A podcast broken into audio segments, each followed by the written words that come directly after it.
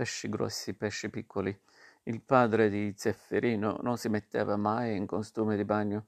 Stava in calzoni rimboccati e maglietta, con in capo il berretto di tela bianca e non si staccava mai dalla sciogliera.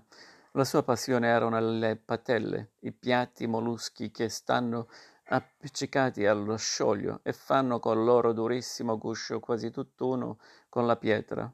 Per staccarle il padre di Zeffirino adoperava un coltello e ogni domenica col suo sguardo occhiato passava in rassegna una per una la, le rocce della punta. Continuava finché la sua piccola cesta non era piena di patelle. Qualcuna la mangiava appena colta, succhiandone la polpa umida ed agra come da un cuccaio. Le altre le metteva in una cesta. Ogni tanto alzava gli occhi, li girava un po' spersi sul mare liscio e chiamava. Zeffirino, dove sei? Zeffirino passava in acqua pomeriggi interi, venivano alla punta tutti e due, e il padre lo lasciava lì e subito si metteva dietro ai suoi molluschi, così ferme e testarde. Le patelle non potevano attirare Zeffirino. Furono dapprima i granchi a interessarlo, poi i polpi, le meduse e poi via via tutte le qualità di pesci. D'estate le sue cacche erano sempre più difficili e ingegnose e adesso non c'era ragazzetto della sua età che col fucile subacqueo andasse così bene come lui. In acqua chi va meglio sono i tipi un po' tracannotti, tutti fiato e muscolo, e Zeffirino veniva su così, visto a terra, per mano a suo padre. Era uno di quei ragazzi rapati e a bocca aperta da far andare avanti a scappellotti. Invece in acqua dava punti a punti, sott'acqua meglio ancora. Quel giorno Zeffirino era riuscito a mettere insieme tutto l'armamento per la caccia sabacquea. La maschera l'aveva già dall'anno scorso, regalo di sua nonna. Una cucina che aveva i piedi piccoli gli prestò le pinne. Il fucile lo prese a casa di suo zio senza dir niente e dal padre disse che gliel'avevano prestato d'altronde era un bambino attento che sapeva usare e tenere di conto tutto e ci si poteva fidare a dargli roba in prestito. Il mare era una bellezza, così limpido. Zeffirino? disse. Sì, papà, e tutte le raccomandazioni e andò in acqua, con quel muso di vetro e l'antenna per respirare, le gambe che finivano da pesce. In mano quell'arnese un po' lancia, un po' fucile ed un po' forchetta non somigliava più a un essere umano. Invece, appena in mare, benché filasse via mezzo sommerso, subito si riconosceva che era lui, dal colpo che dava un, con le pinne dal modo in cui il fucile gli sporgeva sotto braccio, dall'impegno che metteva ad andare avanti con la testa giù a fior d'acqua. Il fondo da principio era, era di sassi, poi di rocce, alcune nude e corrose, altre barbute di fitte alghe brune, da ogni piega di, di scioglio o tra le tremule barbe librate alla corrente poteva a un tratto apparire un grosso pesce. Dietro il vetro dalla, della maschera Zeffirino muove, muoveva attento in, intorno gli occhi ansiosi. Il fondo marino è bello la prima volta, quando lo si scopre, ma il più bello, come in ogni cosa, viene dopo a impararlo tutto, bracciata per bracciata. Pare di berli i passaggi acquatici. Si va si va e non si finirebbe mai. Il vetro della maschera è un enorme unico occhio per ingoiare le ombre di colori. Ora l'oscuro finiva e s'era fiori fuori da quel mar di scioglio. Sulla sabbia del fondo si distinguevano le sottili crespe disegnate dal muoversi del mare. I raggi del sole arrivavano fin giù con luminelli occhieggianti e luccichii di branchi di rincorliami, muni, muni, muni, moltissimi pescetti che filano diritti dritti e a un tratto svoltano ad angolo retto tutti insieme. Si levò una piccola nuvola di sabbia ed era il colpo di coda di un sarago sul fondo. Non s'era accorto d'avere puntato contro quella fiocina. Zeffirino già nuotava immerso e il sarago, dopo pochi mesi, distratte dei fianchi striati di soprassalto filò via a mezzo, mezz'acqua. Tra sciogli irti di ricci il pesce ed il pescatore nuotarono fino a una cala di roccia porosa e quasi nuda, cui non mi scappa, pensò Zeffirino, e in quel momento il sarago sparì. Da buchi e incavi si levava un filo di bollicine d'aria, poi subito smetteva e riprendeva altrove. Gli anemoni marini brillavano in attesa e il sarago fece capolino da una tana, sparì in un'altra e sbucò subito da, uno, da un pertugio distantissimo. Bordeggiò uno sperone di roccia puntò in basso e Zeffirino vide verso il fondo una zona di un verde luminoso. Il pesce si perdette in quella luce e Zeffirino li andò dietro. Traversò un basso arco al piede della roccia e riebbe sopra di sé l'acqua alta e il cielo. Ombre di pietra chiara circondavano il fondo tutto intorno e verso il largo s'abbassavano in una sciogliera mezzo sommersa. Con un colpo di reni ed una spinta delle pinne Zeffirino riemerse a respirare. Il tubo, de, tubo dell'aria affiorò, soffiò via qualche goccia infiltrata nella maschera, ma la testa del ragazzo restò in acqua. Aveva ritrovato il sarago, anzi due. Già lui mirava quando ne vide tutta una squadra navigare tranquilla alla sinistra ed a destra brillare un altro branco. Era un posto ricchissimo di pesca. Quasi uno specchio chiuso, e dovunque Zeffirino guardasse incontrava un guizzare di pinne sottili, luccichii di squame, tanto che dallo stupore e dalla gioia che gli venne di far partire neanche un colpo, Bisognava non aver fretta e studiare le botte migliori senza seminare intorno lo spavento. Zeffirino, sempre a testa sotto, si diresse verso lo scioglio più vicino e nell'acqua lungo la parete vide una bianca mano penzolante.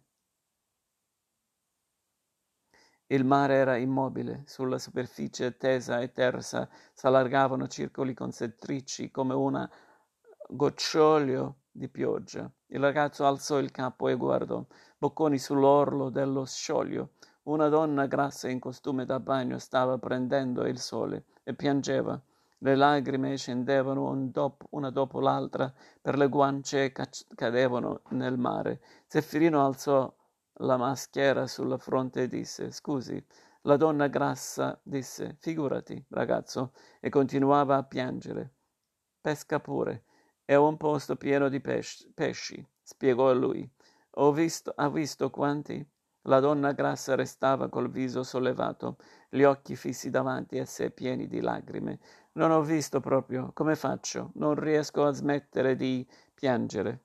Zeffirino, finché si trattava di mare e di pesci, era il più in gamba. Invece, in presenza di persone, riprendeva quella sua aria a bocca aperta e balbuziente.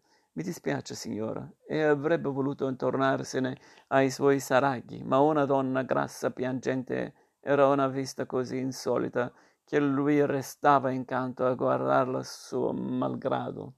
Non sono signora, ragazzo, disse la donna grassa con quella sua voce nobile ed, ed un po' nasale. Chiamami signorina. Signorina de Magristis. E tu come ti chiami? Zefferino. Bravo, Zeffirino, hai fatto buona pesca? o buona caccia, come si dice?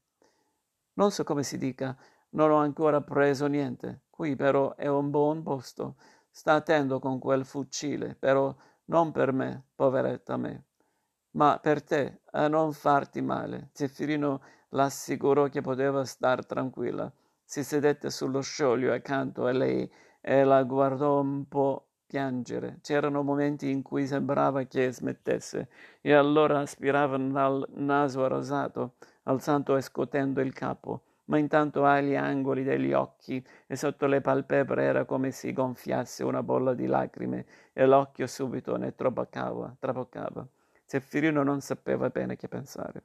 Vedere una signorina che piangeva era una cosa che stringeva il cuore, ma come si faceva ad essere tristi davanti a quel recinto marino colmo di tutte le varietà di pesci, che riempiva il cuore di gioia e di voglia, e a tuffarsi in quel verde e ad andare dietro a pesci, come si faceva con vicino una persona grande tutta in lacrime. Nello stesso momento, nello stesso posto esistevano insieme due struggimenti così opposti e inconciliabili. Zeffirino non riusciva a pensarli entrambi insieme, né a lasciarsi andare all'uno o l'altro. Signorina chiese, dimmi, perché piange? Perché sono sfortunata in amore? Ah, non puoi capire, sei un ragazzo. Vuol provare a nuotare con la maschera? Grazie, volentieri. È bello? È la cosa più bella che ci sia. La signorina De Magistris, De Magistris si alzò e s'abbottonò le bretelline del costume sulla schiena. Zeffirino le diede la maschera e le spiegò bene come metterla. Lei mosse un po' il capo tra scherzosa e vergognosa con la maschera sul viso, ma in trasparenza si vedevano gli occhi che non smettevano di piangere. Scese in mare senza grazia, come una foca, e prese ad annaspare tenendo il viso giù. Zeffirino con fucile sotto braccio si buttò a nuoto, anche lui. Quando vede un pesce ma avverta, gridò alle alla De Magistris, in acqua lui non scherzava e il privilegio di venire a pescare con lui lo concedeva raramente. Ma la signorina alzava il capo e faceva segno di no. Il vetro era diventato opaco che non si vedevano più i tratti del suo viso. Si tolse la maschera. Non vedo niente, disse. Le lacrime mi appanno il vetro. Non posso, mi dispiace. Restava lì, piangente in acqua. È un guaio, disse Zeffirino. Non aveva con sé la mezza patata da sfregare sul vetro per farlo ritornare limpido, ma s'arrangiò alla meglio con un po' di saliva e indossò lui la maschera. Guardi come faccio io, disse alla grassa, e avanzarono insieme per quel mare lui tutto di pinne con la testa giù, lei nuotando su un fiacco con un braccio disteso e l'altro piegato, e il capo amaramente eretto e inconsolabile. Nuotava male la signorina del magistris, su tutto di fianco con un goffo slancio di bracciate, e sotto di lei per metri e metri i pesci correvano il mare, navigavano stelle marine e seppie, s'aprivano le bocche delle atinie. Ecco che allo sguardo di Zeffirino si facevano incontro paesaggi da lasciarcisi smarrire. L'acqua era alta e il fondo sabbioso, sabbioso era cosparso di piccoli sciogli, tra i quali dondolavano matasse d'alghe al moto appena sensibile dal, del mare. Ma a guardare di lassù sulla distesa uniforme della sabbia sembrava fossero gli sciogli ad ondeggiare in mezzo all'acqua ferma e densa dall'alghe. A un tratto della magistris e se lo vide sparire a testa in giù, affiorare un istante col sedere, poi con le penne, e poi la sua ombra chiara era sott'acqua, che calava verso il fondo. Fu troppo tardi quando il lupaccio s'accorse del per- pericolo.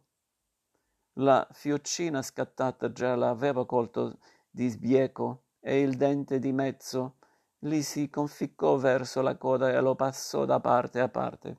Il lupaccio drizzò le pinne spinose e s'avventò battendo l'acqua. Gli altri denti della fiocina non l'avevano preso e lui sperava ancora di fuggire a costo di scodarsi. Ma quel che ci guadagnò fu di infliggersi una pinna su uno dei denti liberi e fu perso.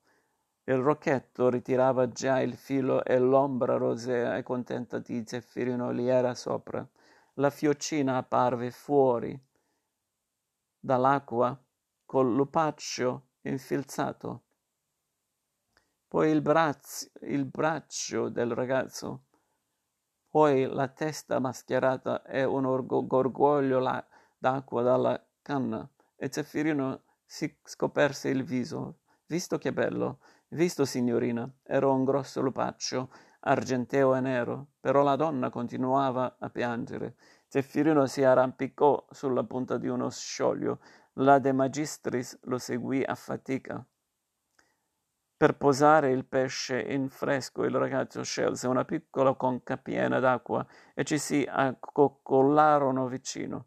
Zeffirino contemplava i cangianti colori, colori di, del lupaccio carezzava le scaglie e voleva che la De Magistris lo imitasse. Vede che bello, vede come punge. Quando gli parve che un filo di interessamento per il pesce si facesse largo nello sconforto della donna grassa, disse Io vado a vedere un momentino se ne piglio un altro. E, bardato di tutto, appunto, si tuffò. La donna restò col pesce e scoperse che non v'era mai stato pesce più infelice. Ora lei passava le dita sulla bocca ad anello, sulle branchie, sulla coda. Ecco vedeva aprirsi nel bel corpo d'argento mille fori minutissimi, pulci acquatiche, minuscoli parassiti dei pesci. S'erano da tempo impadronite del lupaccio e rodevano le loro vie nella sua carne. Ignaro di queste cose. Zeffirino già remergeva con sulla forchetta un'ombrina dorata e la porgeva alla signorina De Magistris. Così già i due si erano divisi i compiti.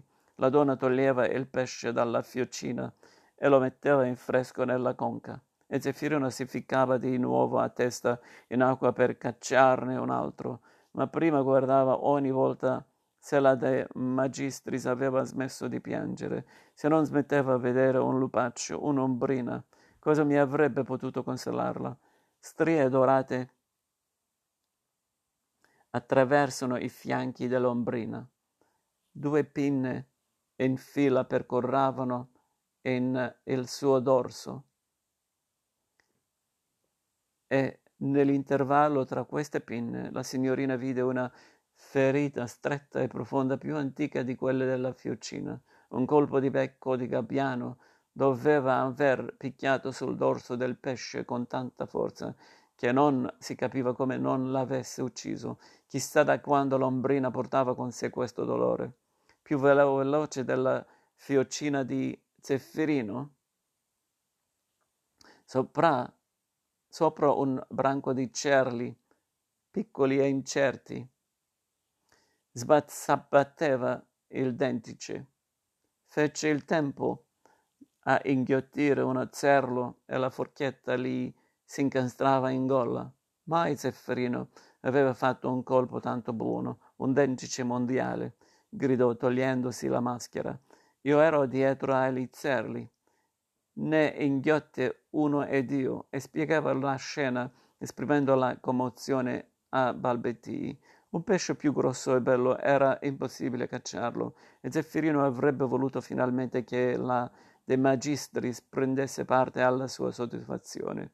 Lei guardava il grasso corpo argentato, quella gola che aveva or, ora inghiottito il pesciolino verdastro a sua volta sbranata dai denti della fiocina. E così era la vita in, un, in tutto il mare. Zeffirino pescò ancora un rocchie grigio e un rocchio rosso, un sarago a strisce gialle, un'orata grassotta ed un piattaboga, perfino un baffuto e spinoso pescerondine, ma in tutti, oltre alle ferite della fiocina, la signorina de Magistri scopriva la puntura della pulce che li aveva rosi e la macchia d'una peste sconosciuta. O l'amo conficcato da tempo nella gola, quella cala scoperta dal ragazzo, dove tutte le specie di pesci si davano convegno, era forse un rifugio d'animali condannati a una lunga agonia, un lazzaretto marino. Una, un'arena di duelli disperati. Ora Zeffirino armeggiava tra gli scogli, i polpi, ne aveva scoperto una colonia appiattata al piede di un masso. Sulla forchetta già affiorava un grosso polpo violaceo stillando dalle ferite un liquido simile ad inchiostro annacquato. Ed era strana ansia s'impadronì della signorina De Magistris. Per conten- contenere il polpo fu trovata una conca avvartata. A Zeffirino non si sarebbe più mosso di lì. Ad ammirare le pelle gri- grigio-rosa che cambiava lentamente sfumature. Era anche tardi e al ragazzo cominciava a venire un po' di pelle d'oca, d'oca, tanto era stato lungo quel suo bagno. Ma non era certo Zeffirino che rinunciava ad una famiglia di polpi già scoperta. La signorina osservava il polpo, la sua carne viscida, le bocche delle ventose, l'occhio rosiccio e quasi liquido. Ed ecco che il polpo unico tra gli esseri pescati a lei sembrava senza macchia né tormento. I tentacoli di un roseo quasi umano, così molli e sinuosi e pieni d'ascelle segrete, rischiamavano pensieri di salute e vita e ancora qualche torbida contrazione li faceva volgere con un lieve dilattare di ventose. La mano della signorina De Magistris accennava a mezz'aria una carezza sulle spire del polpo e muoveva le dita imitandone il contrarsi, e poi sempre più avvicinandosi arrivò a sfiorarle.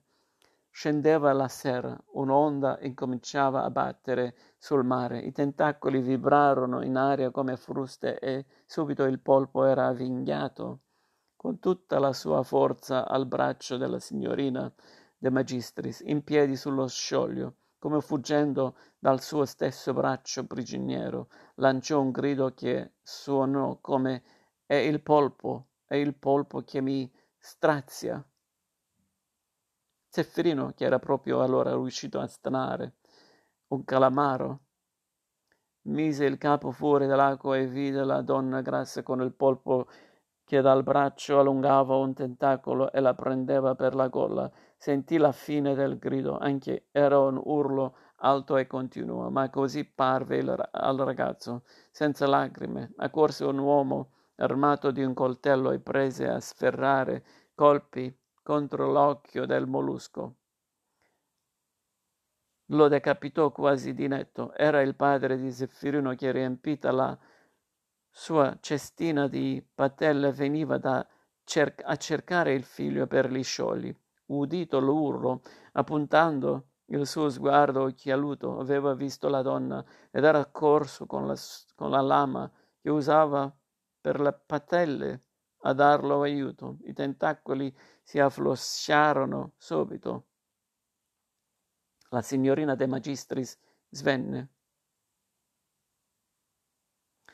Quando ritornò in sé trovò il polpo tagliato a pezzi e Zeffirino e il padre glielo regalarono per cucinarlo fritto. Era sera e Zeffirino si era messo la maglietta. Il padre con gesti precisi le spiegò come si faceva un buon fritto di polpo. Zeffirino la guardava diverse volte e credette che fosse lì, lì per ricominciare. Invece non le uscì più neanche una lagrima.